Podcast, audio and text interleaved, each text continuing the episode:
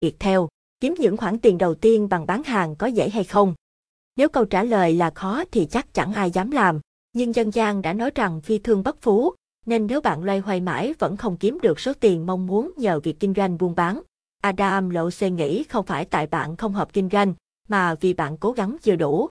Tôi thấy rằng những cuốn sách dạy kiếm tiền, họ dạy những điều quá lớn lao về sự chuẩn bị tinh thần, về ước mơ, về những canh bạc và sự đầu tư đầy sóng gió. Đọc những cuốn sách đó giúp bạn khí thế trực trào, sẵn sàng sắn tay áo vào một chiến dịch cuộc đời. Và thứ động lực áo ấy chỉ tồn tại khoảng vài tuần, trước khi bạn nhận ra là chẳng biết bắt đầu từ đâu, và sau đó từ bỏ.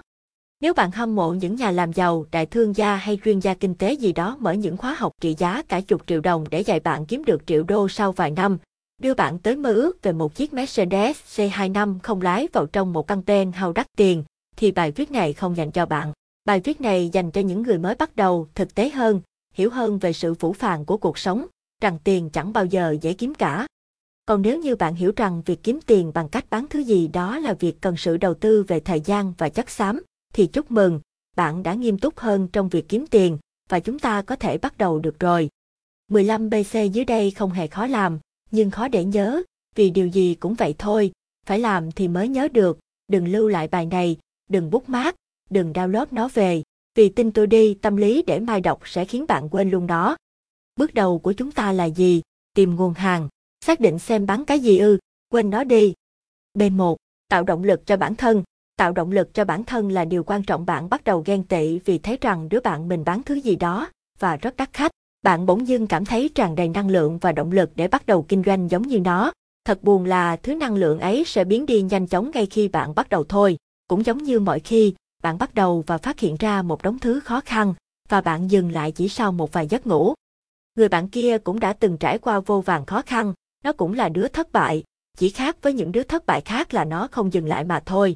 Vậy nên trước khi bắt đầu, hãy dừng sự nhiệt huyết nhất thời ấy lại và nghĩ đến việc kinh doanh vào một lúc nào đó mà bạn không bị tác động bởi những điều xung quanh.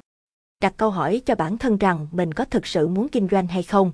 Thay vì nghĩ tới một thành quả to lớn, thử cố gắng nghĩ tới một vài điều bất lợi sẽ xảy đến và tìm lời giải quyết cho nó, nghĩ tới những điều tiêu cực, nhưng với tâm thế sẵn sàng giải quyết nó, chứ không phải là để cảm thấy nhục chí.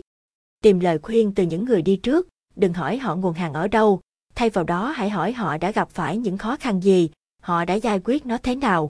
Chia sẻ với họ rằng sẽ thật khó để giữ được lửa trong quá trình buôn bán thứ gì đó, họ sẽ đưa cho bạn một vài lời khuyên hữu ích. B2 đặt mục tiêu. Smart goal quan trọng thứ nhì sau khi đã xác định sống chết với việc kinh doanh của mình, chí ít là trong thời gian ngắn hạn. Hãy bắt đầu đặt mục tiêu cho công việc kinh doanh đó. Bạn muốn kiếm những đồng tiền đầu tiên để đi chơi xa. Đi đâu nhỉ? Đi Thái Lan hết bao nhiêu tiền? Phải rồi, đó chính là nguồn cảm hứng cho mục tiêu của bạn. Không nên xác định một mục tiêu vĩ đại ngay khi bắt đầu kinh doanh. Như tôi cũng đã nói vậy, thử cách kiếm được 20 triệu đi đã, rồi đến lúc đó bạn sẽ thấy rằng mình có thực sự đam mê nó không, hay bạn chỉ đam mê xài tiền thôi. Hơn thế nữa, việc đặt cho mình một mục tiêu quá đổi lớn lao sẽ khiến bạn mau chống nản lòng khi đối mặt với những thực tế ngoài kia. Khó khăn sẽ đánh gục bạn, mà tệ hơn là chính những khó khăn do bạn tạo ra, chỉ bởi quá tự tin vào khả năng của bản thân. Lời khuyên của tôi là hãy đặt một mục tiêu gắn liền với điều gì đó tạo ra niềm vui cho bạn. Làm việc dựa trên niềm yêu thích lúc nào cũng tốt hơn cho những người khởi đầu, cho tới khi bạn bán cái gì cũng được, thì sở thích của bạn là tiền rồi, lúc đấy mọi chuyện dễ hơn. Tuyệt, giờ bạn định hình được một con số vừa phải rồi chứ, hãy cố gắng đạt được con số đó tới cùng nhé. B3. Xác định lợi thế của bản thân.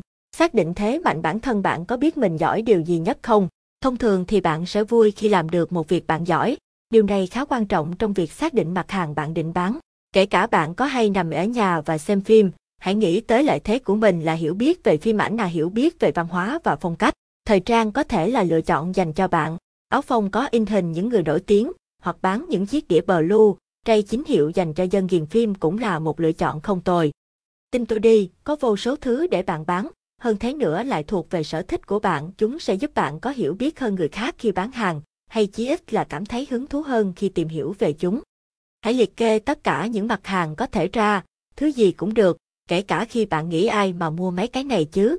Có những chàng trai từng sở hữu gia tài cả trăm triệu nhờ vào việc bán mấy thứ phụ kiện linh tinh của Harry Potter, vậy nên chẳng có gì là điên rồ ở đây cả. B4. Xác định món hàng mình muốn bán. Bạn sẽ bán gì thứ gì bạn dùng được, là thứ ấy bán được, thứ gì bạn yêu thích thực sự, tức là bạn có thể bán nó lâu dài và chịu đựng được quãng thời gian, không ai mua của bạn. Sau khi đã lên được cho mình một danh sách những thứ mình muốn bán, hãy lựa chọn một thứ mà bạn nghĩ là ổn nhất. Hãy coi nó như một trò chơi, bạn được lựa chọn vị tướng mà mình sẽ điều khiển. Không có vị tướng nào quá mạnh hay quá yếu. Hàng hóa cũng vậy, sản phẩm nào bạn nghĩ sẽ nhiều người mua, tức là cũng có nhiều người bán, bạn sẽ phải cạnh tranh vất vả hơn, và mọi chuyện rồi cũng thế cả. Vậy nên bước này phụ thuộc hoàn toàn vào sở thích của bạn. Hãy lựa chọn một thứ để bán, và đi cùng nó tới suốt những bước về sau. Đừng lung lạc, đừng tiếc nuối, cái gì cũng bán được cả. Hãy chuẩn bị tinh thần cho điều tệ nhất, nhưng dễ xảy ra, đó là sẽ chẳng ai mua của bạn, hoặc chỉ có vài người bạn bè mua ủng hộ, mà thậm chí cũng không tính là khách hàng. B5. Tìm hiểu mọi thứ về món hàng hóa đó. Google Search là điều tối quan trọng thật may, Google cung cấp cho bạn đủ thứ để bạn có thể truy tìm. Hãy tận dụng mọi thứ bạn có thể. Đây là lúc bạn cần học về kỹ năng research, việc tìm kiếm cũng cần phải học đấy. Hãy tìm hiểu về sản phẩm, từ cách tạo ra nó, cách người ta dùng nó, hay những khía cạnh lịch sử và nghệ thuật nó mang lại. Đọc những diễn đàn nói về nó, đọc thông tin về nó một cách chi tiết nhất. Nếu trong phần thông tin có gì bạn không hiểu, lại tiếp tục tìm kiếm nó. Điều này sẽ giúp bạn rất nhiều trong việc bán hàng. Ý tôi là bán hàng một cách thực sự. Có một điều này chắc là bạn nên biết, đó là phần lớn những người bán hàng không thực sự biết họ đang bán gì. Bán hàng giống như câu cá vậy, có hàng nghìn anh thợ câu, nhưng hầu hết đều câu một cách hên xui chứ chẳng hiểu gì về nó. Kết quả họ thu về là những con cá nhỏ, chỉ những gã thợ câu thực sự nghiêm túc với nó mới có một mẻ to mang về. Phần này vô cùng quan trọng, tôi khuyên bạn nên bỏ ra càng nhiều thời gian đắm chìm vào sản phẩm của mình càng tốt. Hãy trở thành người hiểu biết nhất về sản phẩm, có vậy bạn mới khiến người ta tin tưởng rằng họ đang mua hàng từ một chuyên gia. B6.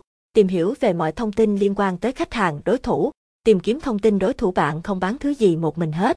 Nếu thứ bạn đang bán chưa có ai bán, cũng có thể là vì không có ai mua.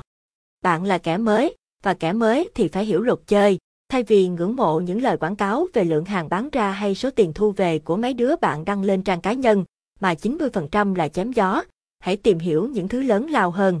Bạn cần xác định mức giá mình định bán, sau đó xác định xem thứ bạn bán ai sẽ mua, họ có thể trả bao nhiêu tiền, những đơn vị nào đang bán sản phẩm này cùng tầm giá với bạn. Việc tìm hiểu về khách hàng và đối thủ sẽ giúp bạn rất nhiều thứ. Bạn sẽ đánh giá được quyết định của mình là đúng hay chưa. Nếu như bạn đang bán một mặt hàng chẳng khác đối thủ một chút nào, nhưng giá lại cao hơn hẳn, bạn có lý do nào để khách hàng tới mua của bạn không? Có đấy, hãy tìm ra chúng. Đối với việc tìm hiểu, đừng đặt đánh giá chủ quan của mình lên sản phẩm. Bạn có thể nghĩ cái bánh này ngon thật, kiểu gì khách cũng thích và thế là bạn làm ra cả đống, để nó nguội ngắt mà vẫn không kiếm nổi chục người mua. Lỗi do đâu? Do đánh giá chủ quan của bạn và sự tự tin đầy cảm tính. B7. Tìm kiếm nguồn hàng. Tìm nguồn hàng ổn định rất cần thiết mối hàng giờ đây có ở khắp mọi nơi, nhưng không có nghĩa là nhập hàng sẽ dễ dàng. Có các đầu mối sau đây để bạn tìm được nguồn hàng. Đầu tiên phải là từ chính mối quan hệ của mình. Hãy hỏi thăm bạn bè, người thân, họ có thể giới thiệu cho bạn một mối hàng tốt, nhưng đừng vội vàng hợp tác ngay với những đầu mối bạn được giới thiệu. Hãy tiếp tục tìm kiếm bằng con đường khác. Đăng một status hỏi hàng, có thể những người bạn đã kết bạn từ lâu giờ đây lại kết, hoặc hỏi han ở các diễn đàn, group, tìm kiếm trên Google, hãy thu thập càng nhiều đầu mối càng tốt, và sau đó, chúng ta thực hiện công đoạn so sánh. Giờ đây việc có những nguồn hàng tốt ở khắp mọi nơi, vậy làm sao để biết nguồn hàng nào tốt hơn? Hãy thực hiện các BC sau. 1. Vạch ra những tiêu chí để xác định giá trị sản phẩm của mình, mức giá, chất lượng, bảo hành, các sản phẩm đi kèm, ưu đãi. 2. Xếp hạng độ quan trọng của các tiêu chí 3, so sánh từng tiêu chí, đối chiếu với các nguồn hàng. Lựa chọn được nguồn hàng đáp ứng tốt nhất các tiêu chí ở trên. Chỉ cần như vậy, chúng ta đã có thể sẵn sàng hợp tác với một mối hàng tốt. Hãy nghiên cứu kỹ hình thức hợp tác của họ, nếu có thể thì ký một hợp đồng ngắn hạn để đảm bảo quyền lợi của cả hai bên.